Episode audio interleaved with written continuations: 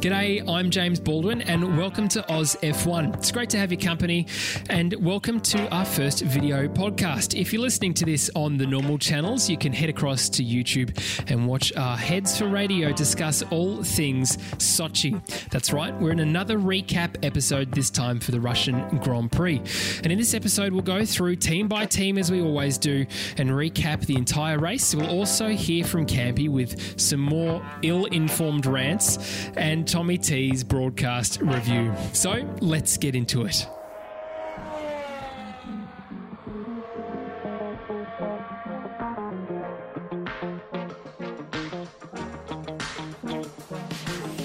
I'm joined, as always, by my friends and yours, the two Thomases, Tommy T, Thomas J Camp. Your faces are in front of me, boys. It's Oh. a pleasure to see you. Now that our faces are out in the internet Jeez. world, I'm not sure the people actually really want to see it, Jim. yeah, well, especially with that mug. Goodness me, that Well, beard. mate, to my credit, we can't even uh, we can't even go to hairdressers down here at the moment. We're locked in. So No, that's a fair point. That's a fair point. Well, even without the ability to go outside, Campy, uh, that beard is looking as magnificent as ever. And Tommy T, uh, I think you've recovered from your sleep deprivation from the Tuscan Grand Prix. You finally Oh, had a couple of weeks. It was nice to have some time off. It's a reasonable time. Yeah, it was nice to have some time off, to be honest, in two weeks. Uh, although it was, it wasn't nice to go back to Russia, boys. It wasn't exactly the uh, the best Grand Prix in the world. Had some potential, and uh, then it just turned into a bit of a nothing event. No surprises there. hence why all the commentators that are any good decided not to go to Russia because that's been standard severe- since 2014. Oh, yeah. This was the C team. Oh, it's a shambles of a race. Yeah, look, it was uh, it was a bit disappointing in terms of the broadcast, but Tommy T will come to that a little bit later on. Uh, boys, just your overall thoughts of the race. Uh, the first couple laps for me were very exciting. Uh, good to see Daniel Ricciardo getting up, and then apparently he dropped back a couple of spots, and we never saw why that was. I think that's contractual. We have to look at a Mercedes doing nothing. Campy, what did you think? Uh, what are your overall, overall views of, of the Russian Grand Prix? Yeah, it was pretty boring to be honest. Uh, not much going on really.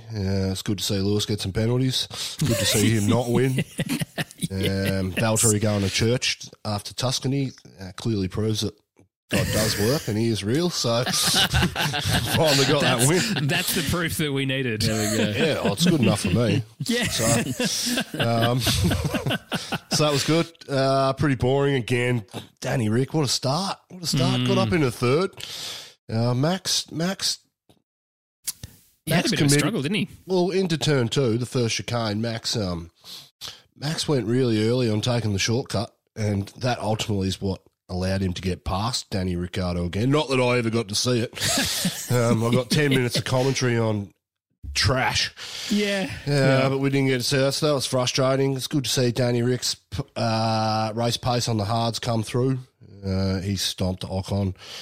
He, I think, at, at one point he's about eight seconds behind Ocon. By the end of the race, he was 17 seconds in front of him. So that's a 25, 26 second turnaround. Yeah, good. Yeah, the guy's a star, so that was good to see. I think he probably could have got fourth, but I think um, I think the car setup on the softs ultimately compromised him in that first stint, uh, which was a shame. And his tyres fell away. And when you drive like that in uh, qualifying, no wonder his tyres were in worse shape than his teammates. So Yes, very Yeah. true. Tommy T, what are your overall thoughts of the race? Yeah, good to see uh, Danny doing well early, but disappointing that he couldn't finish it off really. But it was it was kind of the only really interesting part was trying to see how people were slotting in, seeing if the overtake, if the undertake was working. But once that all the juggled out, undertake it or the nothing. overcut? Which the overcut? Jeez. This was the early race too. but that once that all shuffled out, there wasn't really much left, was there? That was kind of what we're all waiting around like lap twenty ish for all that shuffling to happen, see if people could kind of get ahead of Lewis, but no one really could. No. They pitted early enough for him and he kind of just sailed back to the top. thought Kvyat would have made a bit of a charge at the end, but it never really eventuated. Just couldn't get past Ocon. No, I think he he looked at going through in that off camber corner towards the uh, the end of the track there, and he almost made a lunge, but I thought he probably thought better of it instead of wrecking the car. Come on, Although, torpedo. to be I honest, I would have enjoyed seeing it. I think that Renault was just pretty slippery. yeah, Yeah, well, and it's it's uh, well. Let's talk about Renault a little bit later, and, and Daniel Ricciardo, and and uh, also just to catch up on your comments from last time, Campy, about uh, potentially his move to McLaren not being the best. I've got some thoughts on that, but there's some other stuff going around in the paddock before we get into the race recap, boys. Uh, we've had the new CEO of Formula One announced, uh, Stefano Domenicali, who is, uh, funnily enough, ex Ferrari, uh, is taking. prerequisite. It has to be prerequisite. if you're anywhere near the FIA or the, anything to do with Formula One, Jean Todt, Ross Brawn, now Domenicali need to have worked for Ferrari at some point. But he is leaving Lamborghini as the uh, CEO and coming across. Boys, uh, I actually think Chase Carey's done a great job so far. It was been an absolute mess of a year for him. A, he's got some great facial hair, so that's good from you, Campy. uh, B, f- personally, I think having someone who has had nothing really to do with the sport in the past is a good thing because, as I said on the phone to Campy a little bit earlier, you're not bowing to pressure of certain people or any personalities. It, it is whatever you want to do Except or whatever you decide, except for Ferrari. But I mean, again, he's sort of come into that space and gone, well, you know, this is what it is, guys. And so there's been a bit of backwards and forwards. I don't know if Domenicali is going to be able to do that. I mean, there's been a couple of people out there saying the opposite. Christian Horner's saying that, uh, you know, Formula One need not fear any Ferrari favoritism from him because of uh, the, the integrity that he has. Uh, Renault, Cyril Abiteboul says that uh, he knows how to support team manufacturers that are coming in from, from Lamborghini. But, boys, do you think this is a really good decision for Formula One to go with another Ferrari person? Campy, what do you think? Uh, look, my only issue with it is I would have thought six months ago, in the last nine months, that uh, that Toto was the man for the job, and all the all the talks that we started having in the media in the last nine months would suggest that that is probably what was going to happen. Uh, ultimately, Ferrari came out and v- said we would have vetoed that decision. so there's Ridiculous. a bit of Really? Yeah, ridiculous. it's this, we hear this t- story in Formula One all the time. In saying that, if Toto says that Domenicali and his uh, integrity is above reproach and his heart for the sport is fine, you get guys like Horner saying it's a good decision. Then if it's good enough for Toto, it's good enough for me. Yeah. I still don't like the fact that it's a prerequisite that you have to be from Ferrari. But I think Toto did a uh, interview with Natalie over the weekend, and he put all that stuff to bed. So that may be him just toeing the party line. But I think ultimately Toto will end up in that position at some stage. Yeah. Um, and I can see why they want um, people stepping into these decisions to be out of the sport from a racing capacity for the last two years. Um, it's good to keep a bit of integrity, but I don't think if it's good enough, like Toto is the sort of guy we've seen how that he runs that organisation. Um, from a distance, he's always straight up in the media. He's honest. He's not someone whose integrity is even at question. He would have done a probably better job, but it is what it is. We'll move on. Wish him all the best. Hope this Mr. Domenicali does a good job. And of course, Chase Carey is hanging out uh, on the board still as a non executive chairman. Uh, Tommy T, I think he's done a pretty good job in terms of steering Formula One into where it's supposed to be and obviously having to push back new regulations by year as well. Uh, do you, uh, it, it seems a bit of almost like a suck eggs for him, though, and, and people aren't maybe giving him the credit that he deserves. Yeah, it's kind of like he just got a little test run and he wasn't really going to keep it even if he did really well, unfortunately. I don't think he was ever going to be long for that job. I think he did a good job. We got some interesting kind of changes. New regulations look like they're going to be good, whether that was fully him, but I don't know. Lots of new races, new He- calendar. Uh, you can't really fault it, really. he's It's done a stellar job this year. Stellar Yeah. job. Oh, I this mean, year especially is ridiculously tough. where we were at, come to Melbourne and that fiasco to where Yes. we are now. I- yes. With your to mate. get 17 races, that guy's a superstar. And good on him. He's been good for our sport. Yep. Uh, along with Claire Williams, he's welcome to join the Oz F1 guys for a chat and a beer anytime. Uh, all right. Well, let's talk about Lewis Hamilton's penalty and uh, Danny Rick's penalty as well before we go through the full race recap. Uh, Campy, can you explain to us exactly what was going on? Because it wasn't all that clear until really at the end of the race we knew what happened. Oh, I think it was abundantly clear. Every at every racetrack it is too. Whether, whether the track is clockwise or anti-clockwise, you get a track like the US anti-clockwise. You do your practice starts on the left-hand side of the end of the pit straight. So on the clockwise ones, you always do it on the right-hand side. On this particular track, um, you know you've got a red light at the end of the pit lane, which um, which says whether the track's open or not. Now, there's normally a space to the right hand side of that, depending on anti-clockwise or clockwise, um, to pull off to the side and do your practice start from there. Now, Sochi had that, um, like every other track, but uh, the difference between this pit exit and everywhere else is there's about a 250 metre gap from where the pit exit actually starts and finishes to where they actually enter the racetrack. So, and there's a small right hand kink to it. So Lewis decided that he'd go up past the right hand kink onto the extreme side of the course and do a start from there. And I would suggest that that was real clear. I mean, Lewis came out afterwards to say that, oh, I've done starts like that everywhere else, but that's that's A million times, apparently. That's bullshit. That's bullshit. You could see why it was dangerous because we saw the two cars that came out in front of Lewis before he did Yeah. one of the starts, and they would have been going 250k an hour. yeah. So you can see why it was an issue, and you could see the the potential that it has to cause an, uh, cause a drama. Um, now the FIA gets this stuff right. I honestly think that Mercedes and Lewis stuffed it up for whatever reason, um, and should just take the penalty and cop it on the chin. Yeah, it was a bit of an interesting Because he didn't moment. just do it once; he did it twice. No, and it was a bit of an interesting moment, wasn't he, when he was told about the penalty over the radio? Uh, he threw his toys out of the cot completely, and uh, poor Bono again copped it in on the chin and just sort of got on with it.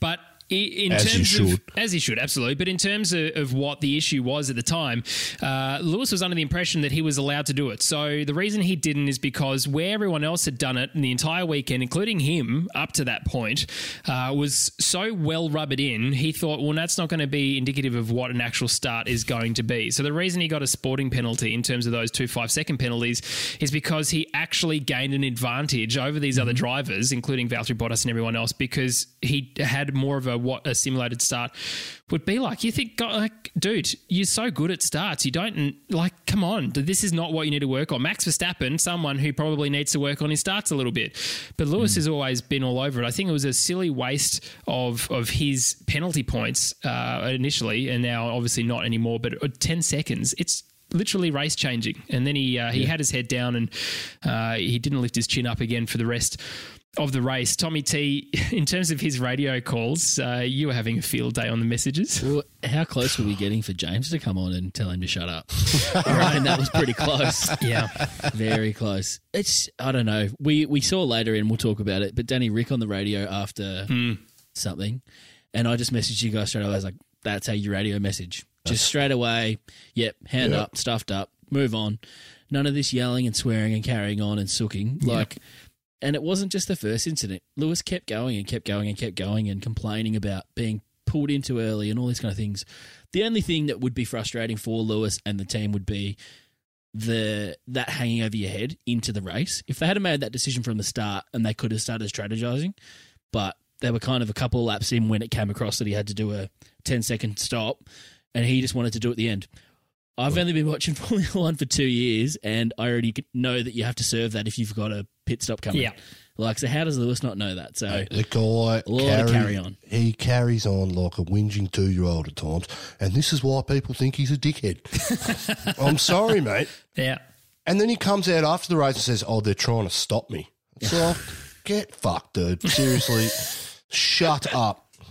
Mate, you are a god behind the driving wheel, and if you want to see some like, I we're we're all, um, we all congratulate him because the guy's a star behind the car, Yeah, he is. and, and a driving Yeah. wheel. We have never questioned that how good he is. I mean, if you guys, the fans, just go on YouTube, Turkey, two thousand and two or something, uh, GP two race. that Yes. That he came back, he dropped back to 18th and then came back to get second for the race and drove through the field. The guy is a superstar. We're not doubting that. But his carry on afterwards just. This is why people think he's a he's a dick and he carries on and he's playing a game at the moment. And look he'll probably go down as one of the best the, the greatest of all times results wise but Yep. as for a human being mate the bloke just carries on like a muppet you know. Yeah, yeah. Well, it's it's certainly been interesting to see uh, a lot of your reactions as well. If you listen to the podcast and you've reached out to us, I think you, share similar thoughts. And again, all we're talking about is his attitude behind the wheel. Sometimes a lot of people have said that it doesn't deserve all this attention, but when you're the leader of the sport and you're out Yeah. the front and you're smashing it, like yeah, okay, you get a hard day, but dude, you're leading the world championship and you're driving a Mercedes. It's not. It's not a bad day out, really. when you think about it. No, none of the other 19 carry on this way. So Yeah. Except for Romain. Talking about people uh, Other 18. having a crack, uh, people on the internet, Valtteri Bottas uh, relived uh, when we f- last saw him, Tommy T, his Yeah. Melbourne 2019 message to people who were doubting him, to who it may concern, F you, basically. Love that. Uh, he he Love it. was, he, that has been on. building for a long time. Uh, this is the Valtteri Bottas that we have been missing for the last five races to be really putting it to to Lewis and uh, and just putting it up there. I was so happy when Lewis got those penalty points. I was uh, sorry that penalty time penalty. Rather, I just wanted him to be out in the field, just lead it. Go Valtteri, you deserve it. You know, Max drove the absolute wheels off as well, but Valtteri just needed that lift, I think. And there are a lot of doubters for this guy. And you know, when you're comparing him to Lewis Hamilton, it's incredibly diff- difficult to to see well who's better, who's not. When really on the day, they're very, very equal, but Lewis just always se- somehow ends up either getting the better strategy call uh, or just the better start. Tommy T, uh, you, you were pretty happy with him winning the race. I love VB, but I've been harsh on him this year. Hmm. And I think it is Have. I, s- I said this in the week leading up. I was like, I want him to go so hard into that first turn, knowing he likes Russia, knowing that he's done well at this racetrack. But this is what we wanted to see: make an aggressive move. In in previous races, I would say on the first lap he has been more timid than he than he should be. He needs to be a bit more aggressive. I said to Campy today that.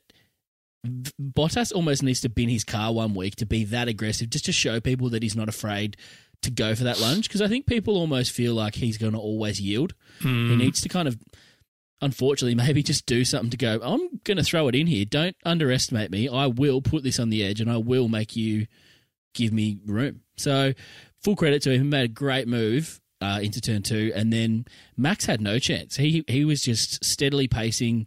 I don't think Max got within even eyeball of him pretty much the whole race. So, full credit, great race from him. Yeah, I'm really happy to see him. Campy, you happy to see Oh, VB putting mate. it, putting it to him? Mate, this is Valtteri's chance. This championship is not over. We've got seven races left, and anything could happen. Uh, I know.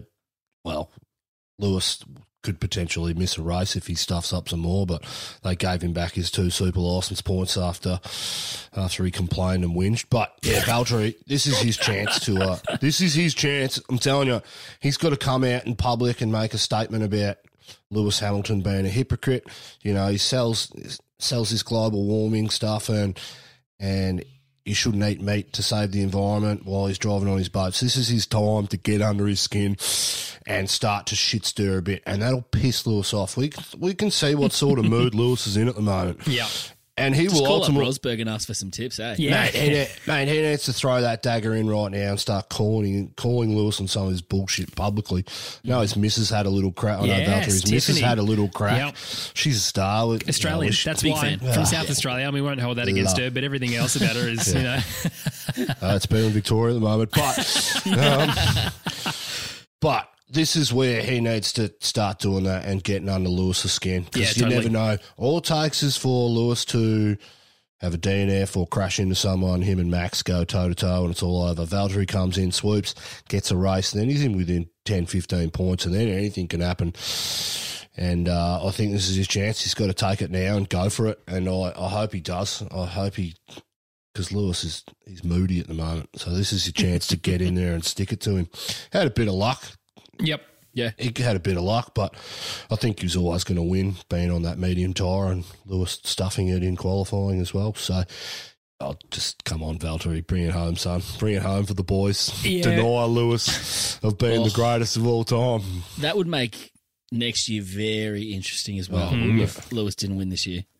Yeah. Oh, one can only hope. I mean, that is that's the magic right there. Dream And- scenario. and- correct. And we've also said, you know, because of Tiffany, his uh, his girlfriend, he's now like the Russell Crowe of of Formula One. He's the adopted Australian uh, for the time being, and so we're we're behind him from this side. But uh, the real Australian, and obviously the massive superstar of the grid, Daniel Ricciardo, uh, guys, he showed a masterclass in terms of how to drive a Formula One car, but also how to react to very bad news. I mean, he handled it better than I did. And when, Campy. and Campy when he got his penalty points. Uh, but uh, tell you what, he is just the absolute consummate professional. Oh, big fan. That is exactly how you handle it. Took responsibility. It probably was somewhat an Ocon's car placement, genuinely, that made him have to take such a stupid angle into Yeah. that turn and then beach himself almost across those sausage curves. But hand out, he was like, "Yep, I'll get over it. I'll make sure that there's a gap. I'll head down. Let's do the work." Like I'll drive no faster. blame on anyone else. Exactly. What a fucking legend. Like, Yeah. Genuinely, it's exactly Yeah. what you want. Yeah, he, he but he just he shows that, doesn't he? Although, and this is what annoys me about that whole situation. Yes, Ocon's car was poorly placed, and whether or not it was Renault who didn't tell Ocon in enough time, or Ocon just made a last minute decision to to sort of force Danny that wide, the team could have prevented that. I mean, and not that it mattered in the end, and it washed out that that Danny was a lot faster uh, than the car behind him, but. This is classic Renault, is it not? We just Yeah. keep seeing it time and time again in terms of their strategy, in terms of telling people to pass or not. Like McLaren masterclass. So you look at Carlos and Lando in the couple of races where they've needed week. to, sw- to sw- not this week. Uh, oh, whoa, bam, not good. Um, but in terms of switching, it's it's good. But this Yeah. time around. Just yeah, I'm look. I'm going to blame Renault and I'm going to blame Ocon. Uh, I'm also going to blame the stewards because yes, it's in the race director's notes, but quite obviously the guy wasn't gaining an advantage on the track. He was being let past by his teammate. Use your discretion, people. Yeah, yeah, a bit ridiculous. Okay, well let's Look, these guys do a, the stewards and the race director do a good job when we don't know they're there. yeah. And that for me, that penalty for cutting those corners, like, I don't like it.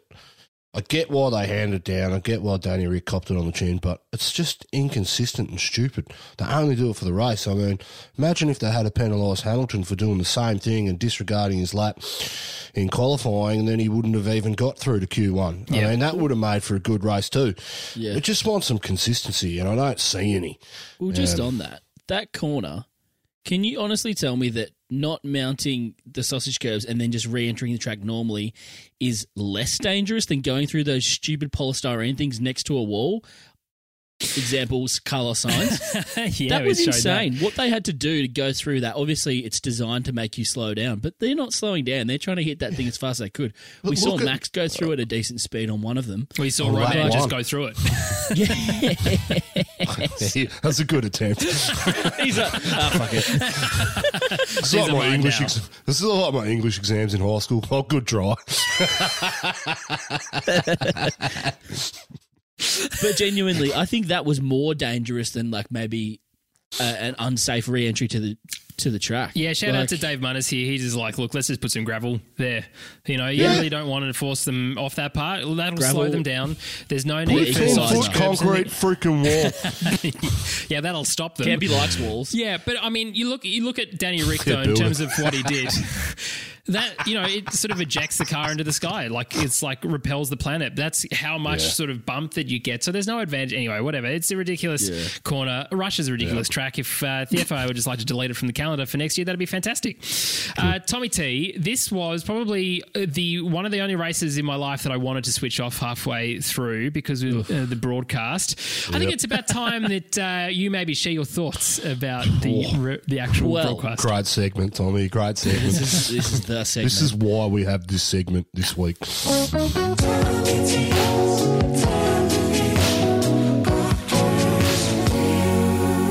Do we have like a little video sting to go with this one? I think we need one. Yeah, I think we need. We've got an uh, audio sting, but we, do- we need a video one too. Campy Hawaiian dancing, I think, is, Yes. is where that I think needs to that'll be. it. Just Just across the bottom of the dance or screen. something. Uh, so, for those of you who know, I'm very big into the NBA, and this is NBA playoffs. So, I was kind of preoccupied. And when I found out that we had Karun doing majority of the uh, color commentary, I was out. God. I uh, watched bare minimum. I jumped off the qualifying and pretty much muted it, and then I jumped on for the race and didn't watch much pre-race. Um, we didn't get a flyover. It was just very subpar. We had lots of fans, but they kind of still didn't do a lot of the extra things that we're used to. Yeah. Um, yeah. for What the about weekend. that Russian national anthem? Now that was Yeah, we should mention that. That was incredible. Overwhelming. Big thumbs up. If we were going to rank the anthems, it's up there, eh? Yeah, oh, totally. Kvyat needs to get on the podium. At least Yeah. Just for that. Yeah, just for And that. then, then Just quickly, 20 why don't we have any ex-KGB hats? officers arrive on the podium to sing it for him. How good would that be? Oh, that was a that was a visual thing. Like, what am I Oh, yeah. looking at here? It looks like a Cold War movie. Well, those I government do have- officials, they look scary. I do have two points from the race that because that's what I watched. We had Crofty singing "Stuck in the Middle" for some reason. I have no idea. I can't remember the incident, but he thought it was appropriate to sing, and Karun kind of let him do it.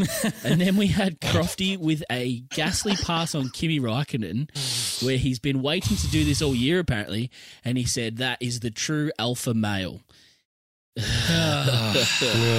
Crofty's getting worse week to week. We have to talk about this. I like it. look, I, yeah, I you, love it when you older would. guys, older guys getting senile and just says what he what he's thinking. Just He's not could not old. care less about anything else. But when Oh, it's your, old enough when to it's be your claiming job, senile anyway. when it's your job, you need to bloody do it better. Like honestly, this I feel like we're constantly picking up the scraps. I've had this conversation with a few people. If you've reached out via Instagram, uh, Mikey White, uh, you and I spoke about Legend. this today.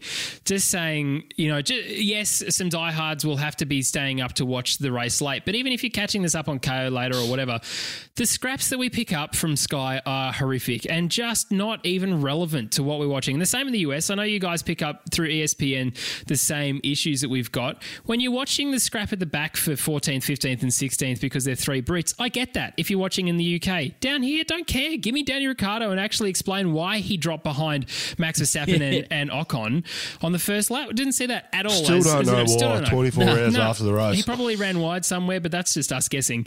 But in terms of the actual quality of that broadcast, it was terrible. Like just the whole weekend was shocking. Was all we heard about the Nurburgring. Uh, sorry, sorry, heard about the 24 hour Le Mans, not Nurburgring. That's where we're going next uh, fortnight. Uh, but with Paul Di Resta, thank goodness he wasn't there. So we was just going, well, look at me, I won the LMP2. I know, just fantastic. Anthony Davidson had to cop not winning, and poor Croft, well, Crofty was just having a crack at him, and he was like, okay, yeah, I'm just still really tired Thanks. from the race, and I'm still here at work. Uh, Uh, but the overall vibe was just terrible. Commentary oh. was really substandard. He, Crofty kept getting things wrong. Karun just felt like he had to, like me, fill space sometimes with noise, oh. and it just. Did just you just compare yourself to I we do Jim? call you the Karun of this podcast. that's for. So do the fans. we all make mistakes. I don't mind Karun. He's he's, Yeah. he's good in small doses. Yeah. But you're right. As It's a commentary just too much. race. And it was Oh, just shut like, up. oh, let me just, I just need to talk about this now and let me finish this point. Like they, Crofty would go off on a tangent about, you know, Stroll's sister. And then he'd be like, oh, let me just finish my point. It's like, don't finish your point. He's moved it The on for a reason. The best part was Mum happened to catch the start before the race, and she's like, "That guy's pants are extremely tight."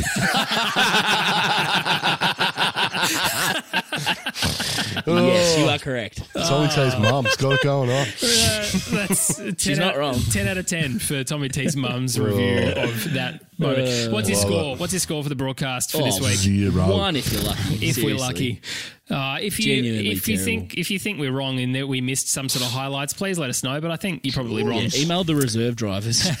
Don't email us. No, because that podcast won't come out for another three weeks. Uh, all right, let's talk. let's talk about the races we I always like do, boys. They're good. Yeah, but it just obviously takes a lot of editing for them to shove that all together because it's always about 14 days too late. Uh, it's about as fast as the SF 1000. That's how fast their podcast is. Uh, let's I talk. think they'd like that joke. yeah, probably. I think let's talk about the race. In terms of each of the teams, as we do each uh, recap episode, uh, and this time we're going to talk about Williams at the back. Uh, George Russell had a pretty good outing in terms of qualifying this time around, but uh, he didn't finish all that uh, high up the grid. 18th in Latifi, after just showing how good a driver he is by putting his car into the wall.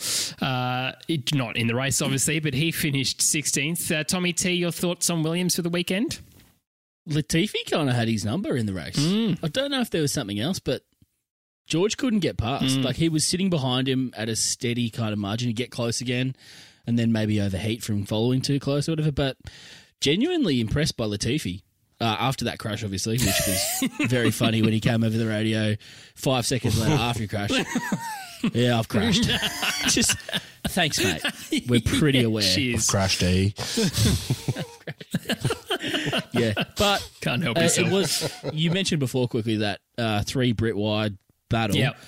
George had some moments, but that was kind of it for him. And then he just But you know what? he literally finished last after Oh, the two retirements. He did. I think we've. Sorry, you go. No, I was going to say, no, what? He should not have been in that fight. He's fighting Why a were the McLaren other and two a Red fighting Bull with him? And a Just Williams. put So your foot good. Like, down. honestly, props to you, George. You are going to go a hell of a long way, my man. And you're an incredible driver. You are keeping those guys at bay. And it also shows that Williams has made a couple of steps in the right direction. But, No, I'm going to go opposite. I'm going to go. Okay. When he gets in a real car, he's going to look disappointing. ah, Well, I think we've Bottas? seen some chinks in. I Getting- think we've seen some chinks in his armour. go on. Tell The us. three times he has raced wheel to wheel this year, he's binned it or shit Mm. the bed somehow.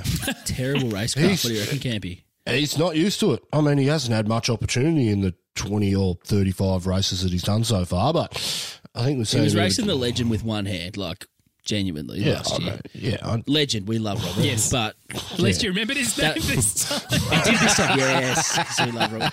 Hey, I was at. I, was I remember, tired I remember that Sergei week. Sirotkin drove for Williams this week, and I was like, oh, yeah, he was a driver. That's just random. Couldn't think of his name for the last two years. Sergey. He beat Lance Stroll too, didn't he? He did. Yep. Yeah. Did he? Yep. But he's. I don't know But about that. You're I don't know about. I don't know about all the hype. There's a lot of George hype. Yeah. And I Well, think I'm it's going to kind of. It'll prove me wrong. Yeah, like I'd, I'd like it to be right, but genuinely, I don't know. We've seen I other don't know. people in that Hmm. Williams actually kind of get close to podiums. It's not the same Williams, but I don't know. Yeah. I, I wonder if we should have seen at least a bloody point from the guy in two years. Yeah, well, yeah, that's true. He very two close last weekend. on. Very, very close. All right, let's Two about bits have beat him last year. He did. He did. Let's Yeah, talk about he Haas. And uh, I also want to mention about uh, these next two teams, Alfa Romeo as well, that these neither of these four seats are confirmed for 2021. Oh. Um, might be a good point, Tom Camp, to talk about uh, Schumacher.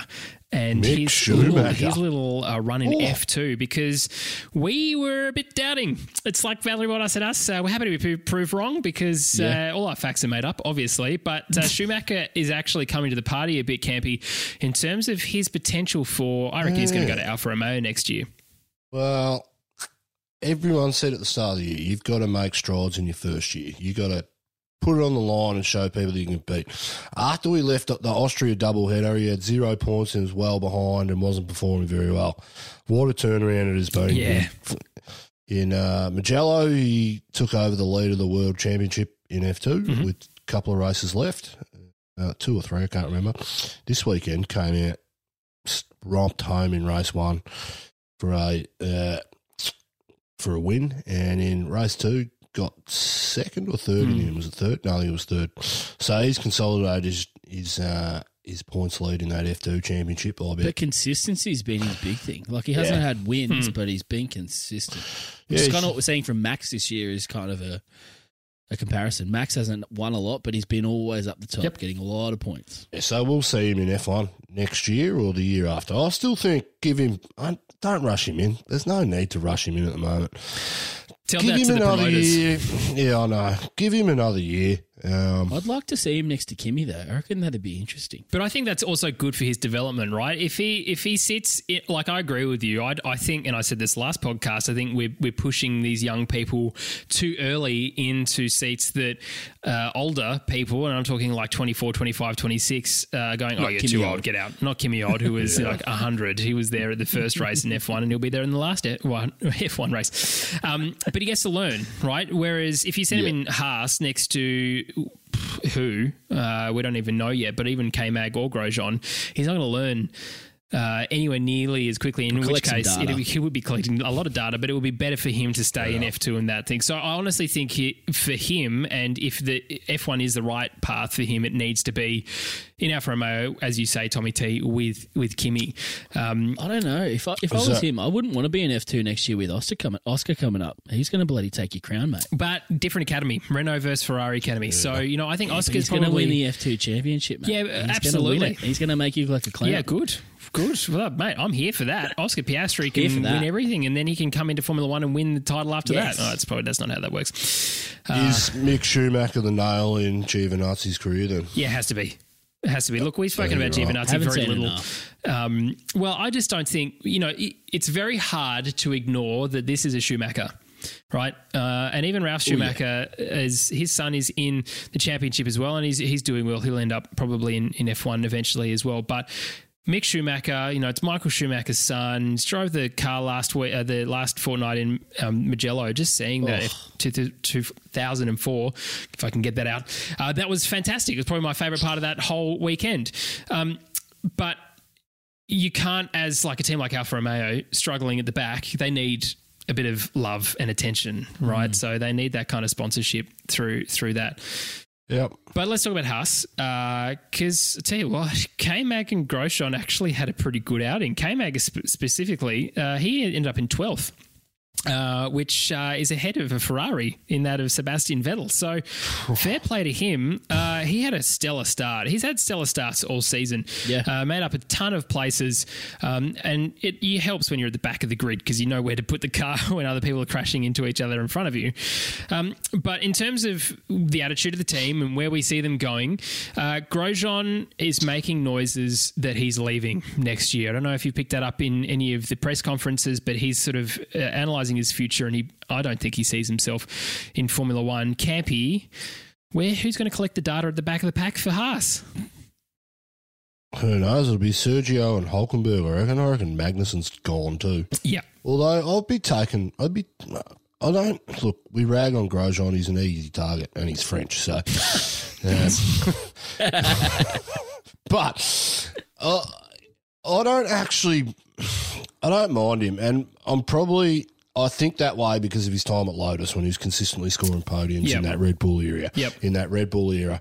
Um, I think the guy can drive. Do I think he's going to get a top drive? Absolutely not. He should you know, get out of Haas. He doesn't want to be racing back there. That No. team, because of the Ferrari motor, is a shambles at the moment. They seem to have made some gains this year and improved on where they were uh, this time last year. But unfortunately for them, they got that Ferrari motor in the bag of it, and it's a shambles. Uh, so. And because of the results, public opinion does have some sway in this sport at times. Magnussen and Grosjean, you've just got to get rid of them. Gene Haas has been good to them to keep them Yeah. this long, in my opinion. Yeah, you're right. Um, but with drivers like Checo Perez, Hulkenberg on the table, who deserve drives, who have been consistently good performers throughout the years, Yeah. I'm looking at Grosjean and Magnussen going, I'm getting rid of both of you and bringing these two in. And they've the race together before as teammates as well. Yeah. So, um, And both bring fan bases, which is kind of good for the American team, to be honest. I think yeah. those two that you mentioned, Hulkenberg and Perez, will bring a fan base that the American supporters will like and want to root for. Yeah. Whereas Grosjean and K-Mag are a bit anonymous and kind of quiet. They're not really, I don't know, American fans are going to get behind them. And Yeah. there's part of it that's like, even if they haven't done anything that wrong, just the shambles that's been, they need a shake up of some kind. The culture has just dipped. So, you know, I like NBA, but there's a kind of culture that if you come into a losing team, you kind of remain a loser because you just have this kind of era of loser around.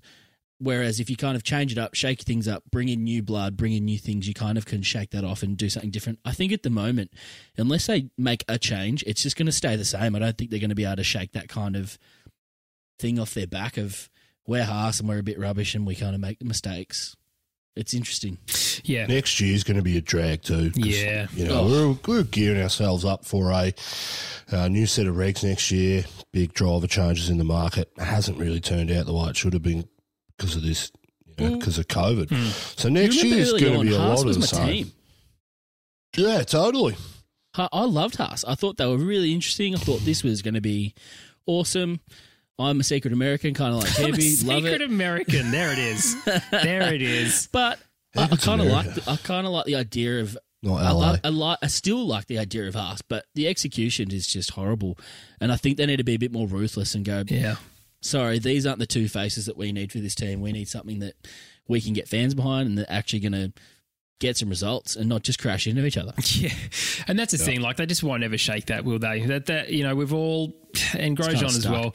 As much as you know, last in the Mugello, he ended up not crashing twice, which was phenomenal. Well, he crashed kind of once and then managed to get out of the gravel. But yeah, it just it needs a refresh, and uh, Gunter deserves that too. He deserves two drivers uh, who will get on well together and do what they're told, but also value add to the team. I just don't think we've got that, and, and I think you're right in, in, terms of seeing at least their performance uh, on camera off track.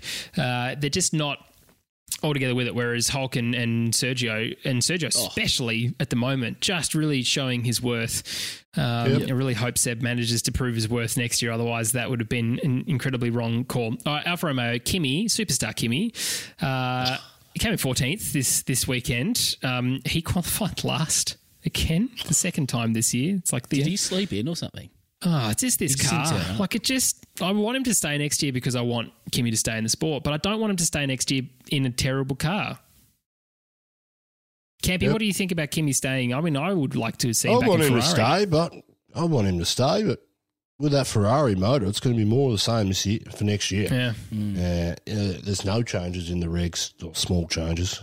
Um, they'll be the bigger changes will come in 2022. Yeah, yeah, I don't want to see him driving at the back. And can he wait that long? And that's that's the real question. Yeah, I mean, then it's another couple of years, and look, the fire's still in his belly. Still drives extremely well. You see some of the wheel to wheel racing that he puts pressure on the other drivers who are trying to pass him in faster cars.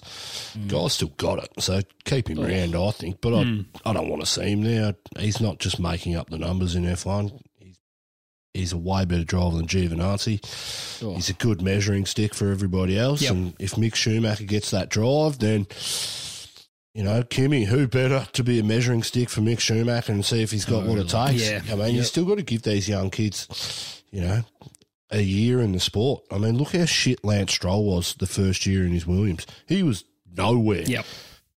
But given that time to become better and get used to the systems and the cars I mean, I still don't think he's a great driver, but he's improved to a point where he's consistently competitive enough. Mm-hmm. Um, and he meets minimum standards that are required and gets the odd result. So, Mick Schumacher, yeah, look, who knows what happens, but we just haven't seen a lot from them this year. It's been pretty mediocre and underperforming. Yeah. Unfortunately, it's not their fault. It's because of Ferrari. Yeah. So. They're just the other alpha now, aren't they? Yes. Yeah. Well, let's yeah. let's talk about uh, the other Alpha, Alpha Tauri. Uh, Kvyat was uh, primed to to have a stonking race. Uh, he almost did right at the very end. Last lap uh, up on Ocon in the inside. Uh, didn't decide to send it though. But he finished in eighth. Gasly finishing in ninth. Uh, geez, the mighty have fallen though since Monza. Yeah. It's a lot of that. Campy's going to say, "Told you so." Yeah, there you go, Campy. You're you're ready. And Told you're right. You so. Kvyat Kvyat looked really good in qualifying. He he really good. Didn't get a lap in Q2, which was a shame mm. because of the whole uh, red flag, that, that whole fiasco. Um, but Kvyat, since since Gasly's had that win, Kvyat's you know beaten him straight up twice in a row.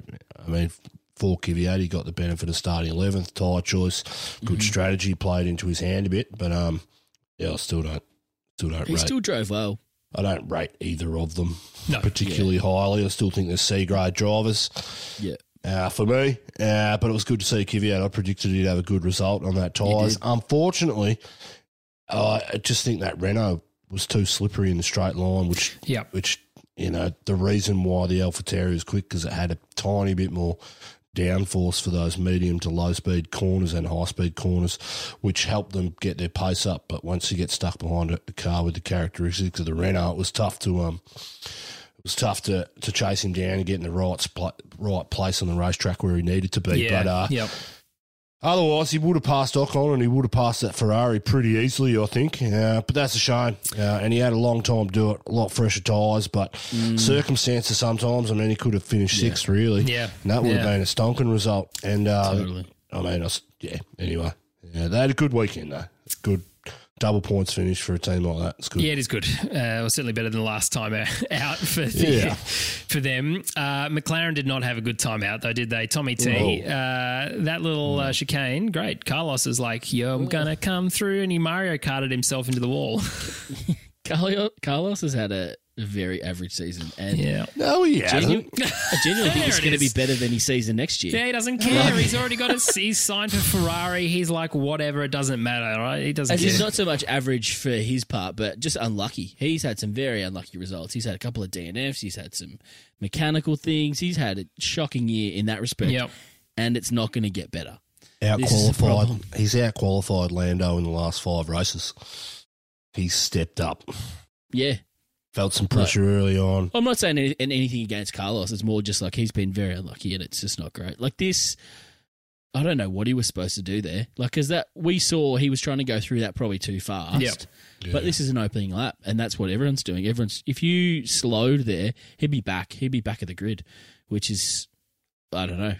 Like Well, we saw Lando so- had got squeezed all the way to the back of the grid and Yeah. uh, almost collected Carlos as Carlos went through the wall. That was yeah, So if you, if you not understand what we said, so this is going through turn two. If you go over the sausage curbs, you have to re-enter the track through these polystyrene blocks, Bollards. bollards, which is basically just what your bloody laptop comes in. it's the polystyrene left over, and they've painted it with some orange, and then stuck it in the ground. But basically, it shoots you towards this sticking out bit of metal.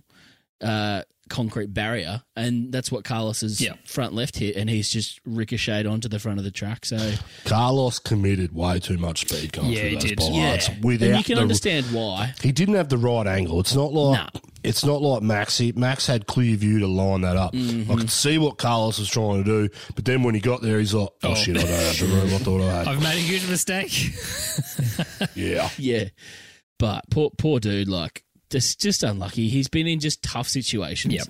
We know Carlos is a good driver, and I, I do hope he does well. And if I was going to pick my choice of future Ferrari drivers, I'd be backing Carlos. I think he's a much more consistent Yep.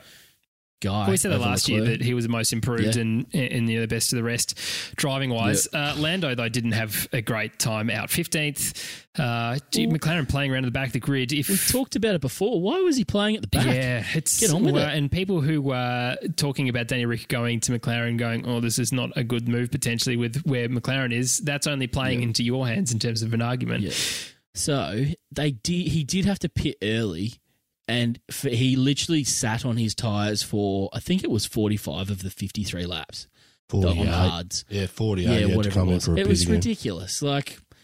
I, I don't know what they thought. He, you could see in the last kind of 10 laps of the race, he was just falling off, and Albon sailed past him, who was his kind of direct comparison once all of that chaos had settled. But Albon ended up in 10th, Yeah. which is, and he was sitting back at, Isn't it? I think, 18th. 16th. Yep, 18th Yeah, or or something. 16th Yeah. for a while. with a couple of laps, with kind of maybe 10 laps to go. Hmm. So just a bad strategy, I think, for him. Not that he drove terribly. I think just that strategy was never going to get him anything, to be honest. Look, they got he got compromised because of the Sainz crash. He got shuffled right back when he to the back of the pack because he took avoiding action. Um, he got a puncture in his tyres for running over the debris from Carlos, um, which sucked as well. They put him on that hard tyre and it just didn't even have the pace to get past the Williams. Hence why he's he's in that battle where he's trying to pass, where it was him, Albon, and uh, George Russell, and that ultimately stuffed this race. Now I don't think you've got to try something in that position. You can't not. Know, unfortunately, Yeah, totally. they probably should have got points, but what else do you do? They tried something, so I don't mind that. But um, yeah, I think that midfield is really close at the moment. Uh, Yeah. There's there's a Good. you know two two and a half three tenths can be the difference between starting P four P five all the way back to P eleven P twelve and Yeah. and Carl uh, and sorry for Lando he's been you know tenth and a half two tenths slower than Sainz and that's ultimately affected his his results in the last you know four or five weeks as well so he needs to he needs to step up a bit I think Let's talk about Ferrari and Charles Leclerc put Lando. Well, sorry, put Lando put uh, Lance Stroll right out, which means my fantasy team Turbo Driver was really working against me from corner like three, and uh, he was also complaining that Charles didn't get a penalty. It's like, mate, racing incident, just get over it. But um, Charles actually you know, did pretty well. I don't like to say that. Came in sixth. But I want to talk about Seb first. Uh, Tommy T, his little accident. Not sure if you saw that um, in qualifying, where he uh, he's a, the Ferrari strategist. He's a track marshal. He's a Ferrari driver. He's everything. He cleaned up after himself. What a gentleman! Love that. I think he was more worried that people were going to figure out the error, and they just didn't want any secrets getting. out. What Didn't want a secrets? marshal handing that oh, yeah, you don't want a terribly slow car. All right, I'll just get Nah, rid he this didn't for want a marshal keeping that as a bloody souvenir. Uh, he's like, no, it's valuable. We need to keep that. I'm going to take that with me next year to Aston. Yeah, because he's not getting paid. Yeah, He's getting needs to pennies in the sell dollar next year. Yep. Yeah, uh, a bit of a nothing. He kind of hit the inside of that and then just spun. Just put put it millimeters into the wrong part of the track and just slipped. Yeah, hit that orange too curve, early. didn't he? Which you don't want to put anything on. It's like in Indy and uh, Fernando Alonso putting that front left on that little bit of concrete just completely unsettled the Yeah. car. Yeah, Totally. I've got a conspiracy theory about it. of course I you mean- do. Please, Campy, share it. We all know there's a bit of fuckery afoot at, at Ferrari at the moment. He says as Oh. the room gets darker. By the way, Yeah. Do you want me to turn This some series lights on? is just going to be just his face coming out. No, please go on. Have you got that tinfoil hat handy? I use it as a No, reflector. look, I, I think I think Seb crashed deliberately so he could get a whole new chassis because oh. clearly the one he's got, there's something fundamentally wrong with it, which would this is suggest. already his second chassis. Yeah, good. He's just going through them, costing him money. Fuck you, Ferrari. I hate you. He's just ripping through money, is what you're saying. He's just sabotaging. Which is Uh, not surprising uh, for a conspiracy theory from Yeah. Thomas Camp. Unfortunately, we can see a face again. I just love the conspiracy theory as everything gets a lot darker. I am the Senate kind of vibe coming from the darkness. Uh, but Charles Leclerc. Uh, unfortunately, as I said, uh, had a not too bad of a race. Um, shout out to John Smallcombe if you're listening. Uh, he got in touch and said, uh, you know, he's impressed by Charles. And uh, look, I can be a little bit impressed with him considering how he drove for a car that was pretty terrible, uh, considering Albon was intense. So Got lucky on strategy, he too. did absolutely, and that plays into a lot of it, doesn't it? As as always with him, he doesn't always deserve to be there. It's just kind of opportunistic in a lot of ways. He still sucks. Still your whipping boy. Uh, Racing Point, Sergio Perez finishing fourth. Really happy for him uh, this weekend because he's still how good he's, he's further away, mind you, from getting upgrades again because Lance Stroll put the bloody car into the wall. Uh, clearly, the current aero package is working pretty well for him, though. Uh, Well, he's ahead of Stroll on points now, isn't Yep. he? So he should get the next time, He should get priority. he should get priority. Yeah. and he's way faster. and has been for two years. Yeah, so well, has been for his you'd think he'd career. get priority and a drive for next year anyway. Funny that but he was behind on points when he didn't do two races. Mm, yeah, yeah, shocking, isn't it? Unbelievable.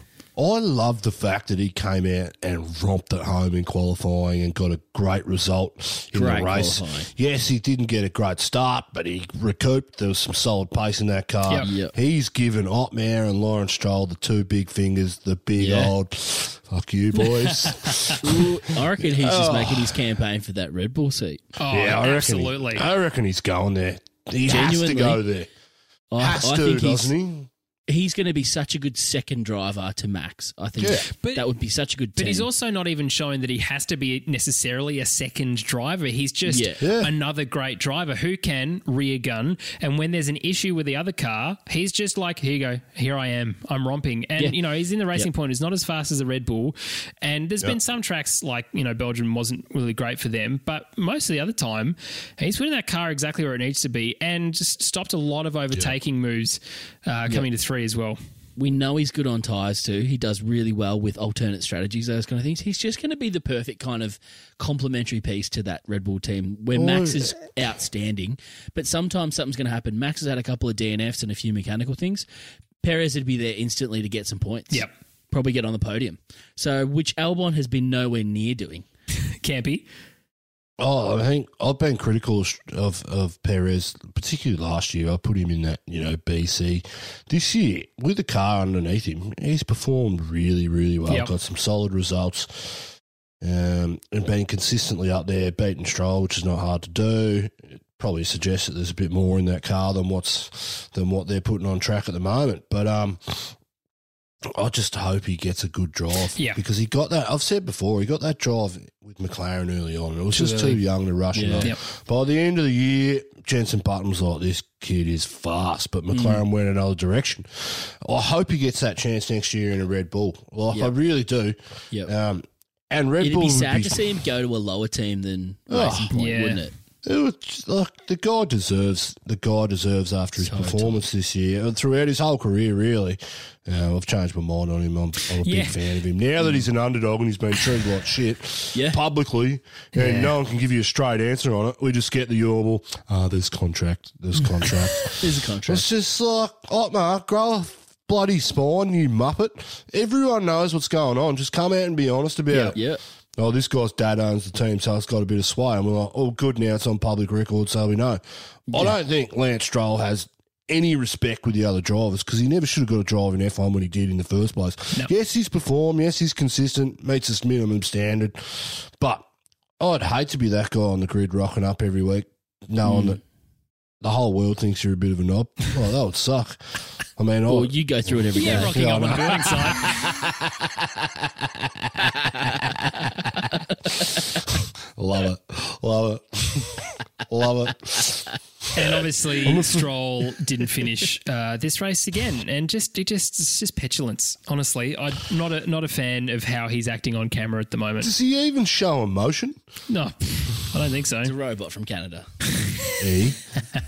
He's a robot. Uh, He's a let's talk about Renault. Uh, we'll talk about our superstar in just a moment. But uh, Ocon, fair play to him, actually got a pretty decent start and was uh, ahead of Right, Max go for it, Verstappen at one point. Um, but for the rest of the time, not okay. Campy, Go. I think it was car setup. I think, I think, uh, yeah, car setup. Ocon's car was set up to perform really well on the first stint, and we saw how much quicker Danny Rick was on the hards. Uh, he did get a good start, but then again, I don't know how he got past Danny Ricciardo, so we can't even make comments on it. Uh, I would suggest that Max and Danny Rick will go on toe to toe, and Max got his elbows out and compromised Danny Rick's exit somewhere, which enabled Ocon to get in front. But uh, yeah, look, he's rubbish. I think he needs to go. If I'm Renault, I'm seriously looking at my investment in Ocon this year and going, it hasn't panned out the way we wanted it. And if they had some balls for Alpine, they'd just throw up his contract and bring Hulk back in next year. good Hulk pronunciation and of that. Alonso. Yeah. What? Alpine. I missed it. What did Not I- Alpine. Alpine. Look at you. Alpine. Yeah. That's great. I was thinking of you when I said it. Oh, thanks. I don't know how to feel about that. But you're right. It's a Hey, mnemonic device. I think of James too. oh, this, is, this is turning. This is turning the wrong direction. Uh, Campy, really good point. Hulk, Hulk, back to Renault, like alongside Alonso. That would be really good, and he deserves it. Ocon hasn't. Ocon has proved this year that he does not belong in F1, in my opinion. No. Nothing. I think you Oh, can. I'm very That's the Oz. F1 opinion. That's the uh, that's the royal we. I think that's everyone's opinion. Oh yeah, it's everyone's opinion. yeah. And he didn't want to fight Max Verstappen, which would have been the best thing ever. Brazil. and Max called him a pussy. Yeah, it was so great. And just watching watching Kimi and Lewis sitting next to him in the press conference, both smirking. He's Especially like- Kimi was like, "You've learned well, my Padawan." He's a good That's man. what I want to see. Yeah, Yeah. so great. Uh, Danny Ricciardo. Let's talk about our superstar. As we spec- spoke about a little bit earlier in terms of the penalty that he was served, he just got on with the job, didn't he? And uh, it didn't matter in the end anyway because he was over ten seconds away from Charles Leclerc. The guy, look, I just want to bring this up here. A couple of people have reached out and said, uh, look, I'm concerned that Danny Rick is, has made the wrong decision again, leaving a team like Red Bull going to Renault, and then they fell away from 2018 to 19. 2018, they were strong. 2019, they were rubbish. 2020, they're strong again. And I'm going to say, because I think it's because of how Danny Rick has structured that team. We've spoken about Schumacher a lot and Ferrari and, and how he built that up. And yes, they sort of did a fluke of a car, and that's why they won for such a long time. But the reason why they're doing so much better this year, in my mind, is because of Danny Rick's influence. And so, yes, I'd that'll agree. continue for next year, but McLaren will benefit from that for 2021. And really, it's 2022 where we're looking for world title Ricciardo. So, a year Yeah. potentially in that sort of third, fourth, fifth, sixth spot. Fine, so be it, as far as I'm concerned, because Alpine or, or Renault won't necessarily have that momentum that McLaren has right now. They certainly don't have the leadership, and they won't have Danny Ricciardo. So that's my two cents on that. Uh, Campy, what do you think in terms of that? Yeah, I think you said everything you need to say. I think I think either way, I've got a feeling about Danny Rick. At the end of his career, whether he moves to Renault or moves to McLaren, either way, he will win a world championship or he won't. I mean, I don't think that decision is is a bad decision. Uh, I think McLaren are on an upward trajectory. Yep. One year with that Mercedes engine in it next year. But I am nervous. I get it. I said this last Yeah. podcast. I do get it. And it's the first time I said it out loud. Um, Renault have got some genuine, like they've got some past results which make them a good, good, good team to drive for. Uh, they just need to put it together. We saw what they did when they, uh, in 05 and 06 when they uh, knocked Ferrari off their pedestal with Fernando Alonso, and then we saw the engine that they provided Red Bull Mm. uh, from you know 2008 or whatever it was through to 2015. But you know, Red, I mean, Renault has a strong history in this sport, and they're a good team. It'd be ironic that if Fernando Alonso came back and had that world champion winning car that he's been looking for ever since he left them. Um, either way, I just think Danny Rick is a superstar. Yep. He's performing. I look, he's getting the results this year, but I still think he outdrove that car to the same sure. level that he is now. Last year, Yep. he's getting accolades because he's getting results. That guy is a bona fide superstar. I mean, people are saying he's driving better than he has in his whole career. I just think he's that good. He's Yeah. that consistent performer, and he's in the same realms of your Max Verstappen's and Lewis Hamilton's. Um, he's he's in the top three drivers on the grid at the moment, and uh, hopefully he can get into a car next year, which is somewhat competitive. But we're really looking for 2022 when he marks that world championship year, gets into McLaren with a good Mercedes in it. They get the jump on everybody else. They get some design features right. Yep. Bang, come to Melbourne, wins his home race 2022, and away we go to a world championship. That's what we want. and That'll solidify his spot in the sport Yeah. for the next decade. I just think that if there's a spectrum of Ferrari to Mercedes is the two pillars of the other side. I think Renault's more of a Ferrari culture wise. I think they're a bit of a hodgepodge. Is a bit of like Cyril is very emotional and crazy. He does some weird stuff. I don't think there's the structure that you want, which is going to win world titles, which is the more Mercedes style of structure of a team and very professional, very slick, which is McLaren. And I think they're more on that spectrum, which I think throw a fun Danny Ricciardo in there. He's the most professional guy at the right time, but he's also fun. So I think McLaren's going to be the perfect spot for him. We know that they love having fun over there, but they're also super serious when they need to. I think Seidl is going to be great for him. Yeah. Oh yeah, and Danny I think Rick's that's be a always great liked team. him too. Yeah. Totally. Danny Rick came out and said that's why I went to the team because of Andre Yeah. Seidl. Wow. So. I think that pairing is going to be amazing. Mm. And McLaren's getting serious. They've they've had enough of being not back at the top. It's been too long. They know Yeah. that they should be at the top of this sport. They've got enough money to do it. And I think they're really committed to doing that with a young Lando and Danny Ricciardo, who they know is one of the best drivers on the grid still. Yep. And I think if you look at the conversations that are coming out politically, oh, sorry, with hindsight of the past, I mean, Zak Brown has always wanted Daniel Ricciardo. Daniel Ricciardo said, I want Andre Seidl. So Zak Brown went out and got him and bought him in. And, you know, I think um, I think that speaks speaks to why McLaren chased Danny Rick so hard and Yep. why he ultimately took it.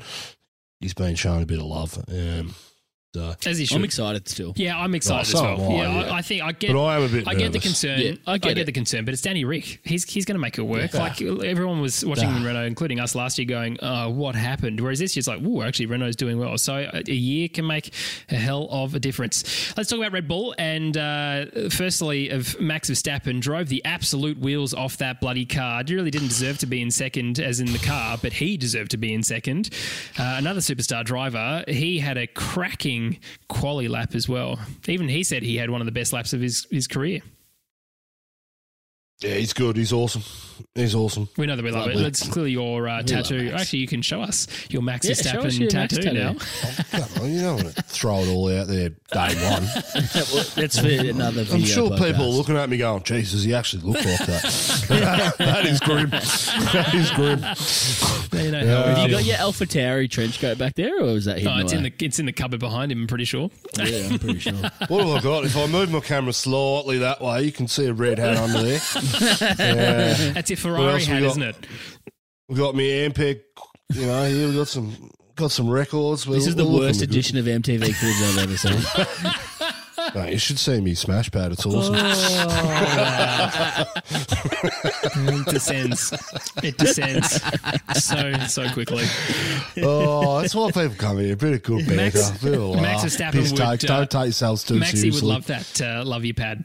To be honest, and all of the Melbourne bitters that are in your fridge, maybe not as much Campy, as Dave. talk about Albon. Come on. Yeah, come Let's on. Go. Talk- talk to us about Unleash. Albon. What else do I need to say? He was that far off the pace again this weekend. Kudos for Red Bull for showing him some love and keeping him round and, you know, committing to him for the whole year. I think that's what they should have done. But it comes to a point in an organisation that is a high achieving organisation like Red Bull where they have to make some hard decisions and there's no way they're going to take him into next year. It's just not going to happen. Like we, cons- Gasly didn't so- qualify this bad. Yeah, Like, I know. Albon's qualifying is horrible. Yeah, but Gasly's was as bad. Sorry, Gasly was Gasly's was just as bad as as Albon's. The the difference between the two is that Albon has shown that he can pass cars on track, whereas Gasly didn't. Yep. In hindsight, they probably should. I think they should have given Gasly the whole year, Hmm. but it wasn't a bad decision at the time. It's clear that they're trying to. They're taking a different tact. Yeah. Um, with with Albon and Gasly, so A bit more nurturing, I think, this time. yeah, absolutely. Not so tough handed. We know what Dietrich Mateschitz is like. He's pretty. I mean, you guys can go and look up the media about his HR department Yeah. that he's just sacked in the US at the Yeah. moment. He's, I mean, Dietrich's a no bullshit kind of guy, and I, I, I really do think that go. He just has to. He's not performing.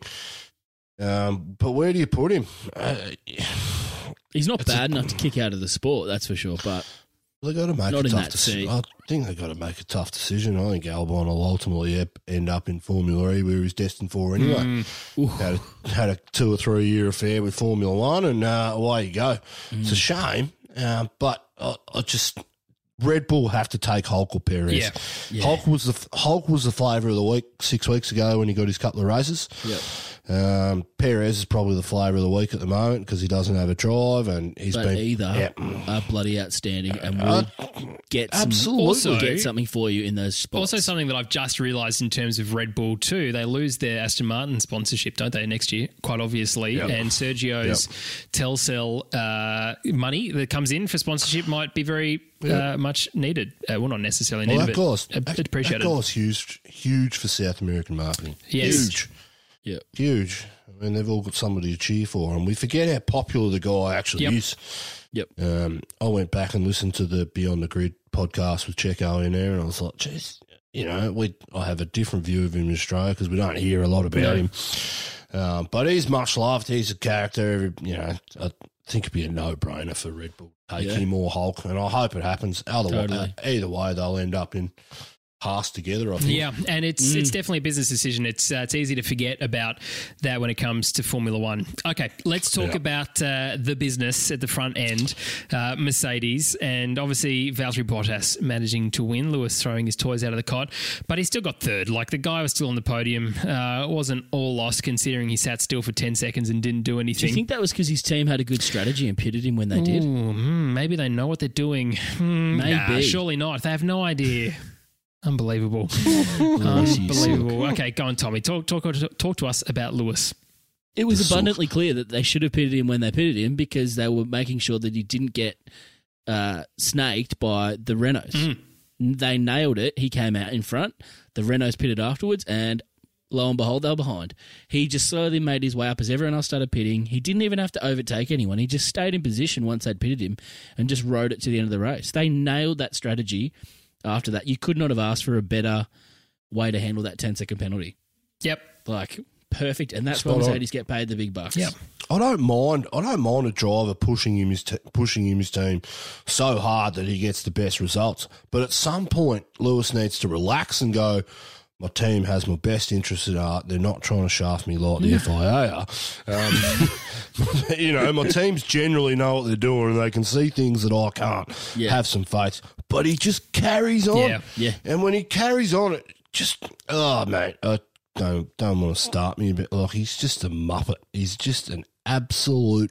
Feel for. Bono because Bono's like the Oh, nicest guy. It's guy's like, just like, what do you want mate, from me? when dude? have I ever Like, failed you? Really? How many world championships have we won together? seriously, like And little and faith, man. Yeah. he probably will win another world championship this year, and he will get Schumacher's record. Yeah. But still, like, dude, Stop being fake humble and actually be humble. Fucking settle yeah, I down. mean, I mean, There it is. I mean, you look at a guy like you look at a guy like Valtteri, who's I think he's driven really well this year. Um, I think his qualifying results have been stellar against a really fast. We know Lewis can qualify. We know we know how good the guy is behind the Yeah. car. Um, unfortunately, it's this off track stuff that sorry, not off track because we're not going to talk about that because you're just not going to get that from Oz F1. You can get that everywhere else except here. but we're talking about this the way he carries on about the racing and the things that go on off track, but still within a racing capacity. And every chance he gets, he fails and acts like a child mm. in every interview. Oh, woe is me! How tough is life? It's just, dude, shut up yeah. suck it up, move on. You're a man. You're earning how much? How much you're ever earning? You got six world championships, ninety wins. You you're probably going to win another couple. Yeah. Just give it some perspective. Oh, Yeah. I Well, just- Oz F1, the opinion is that uh, Lewis Hamilton, great driver, just needs to sort his life out and stop complaining. Bono, you make the world go round, my man. Oz Oh, F1 loves you. He's a star. He's a star. And that whole team is uh, superstars. Uh, incredible. There's like a thousand of them. Okay,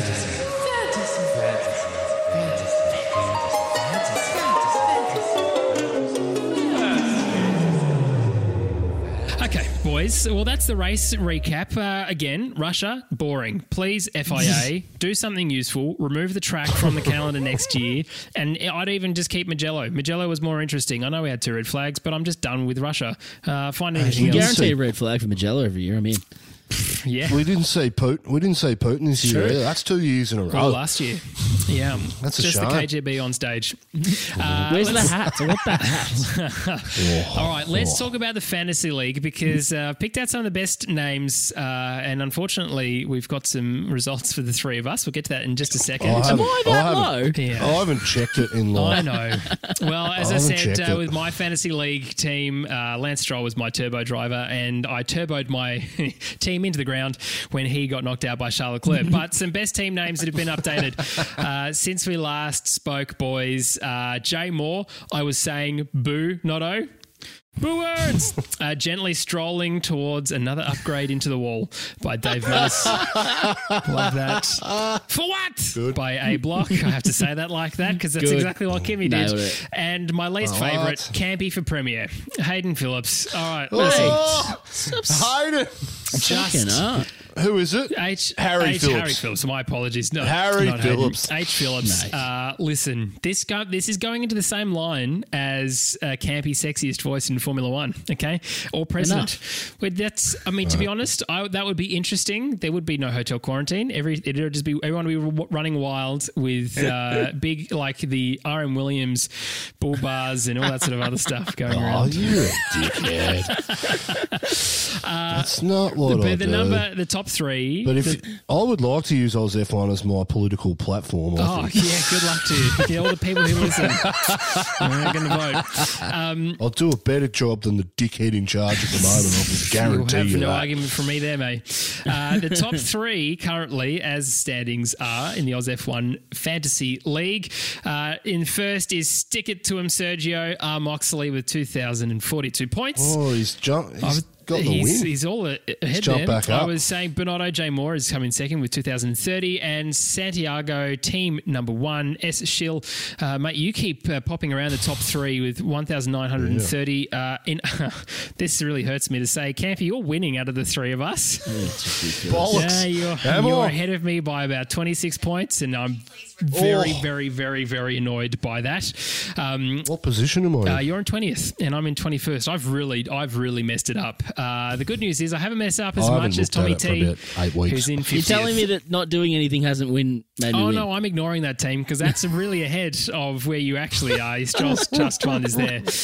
Uh, if you want to join in, look, you just just join the, the fantasy league and change your Just name for the name. Just for the name. That's that's what we really want. We're loving You might that. even beat me because I'm in 50th. 50th. out of 62. that's that's true. With a I'm couple going of for the right- wooden spoon. I reckon get, I can do get it. some of those mega and turbos. But look, guys, uh, keep changing the names. Uh, I see what you're doing. Love it. Uh, boys, a couple of shout outs to some people. Uh, and look, if you engage with us regularly through Instagram DMs or via Twitter, thank you. Like, we genuinely appreciate it. We love uh, speaking with you.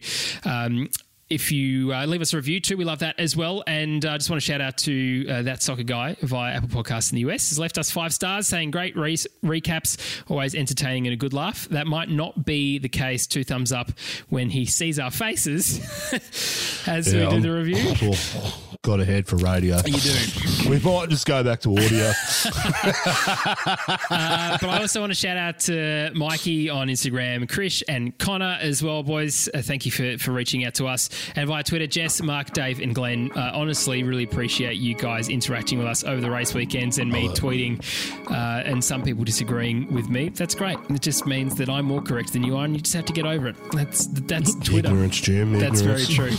Uh, boys, If you're on it, if you're on Twitter, you're probably ignorant. this is Mike Campy. He's not on Twitter. Uh, hey, it's it's been great to do this with you via video. We're going to the Nurburgring in two weeks, though, boys. I'm very excited to get that track back on. That can replace Russia. Uh, I'm looking forward to So it. shoey. It's uh, Anything about Russia. and I'm glad that we're not going back to Hockenheim. That's uh, this is this is a better time for us. Uh, but look, it's been awesome. It's been awesome to do this with you. If you enjoyed this, uh, please subscribe.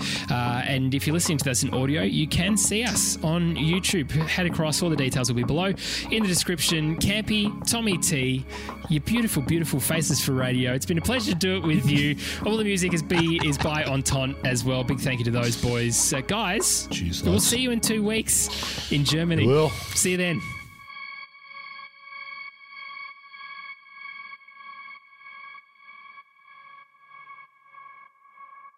So, Campy, if you if you wouldn't mind, um, we'll just do a three, two, one, and then just do a, a visual, and then in front of the microphone clap, so I can have a recording point for all three of us. Cool, man. Cool. Ready? Three, two, one. Dude, that looked like fucking kids in primary school. Uh, that was. Oh. Good morning, Mrs. Robinson. I think that has to go at the start. That's the best thing ever. Oh, we're going to have so much extra footage at the end. It's going to be really great.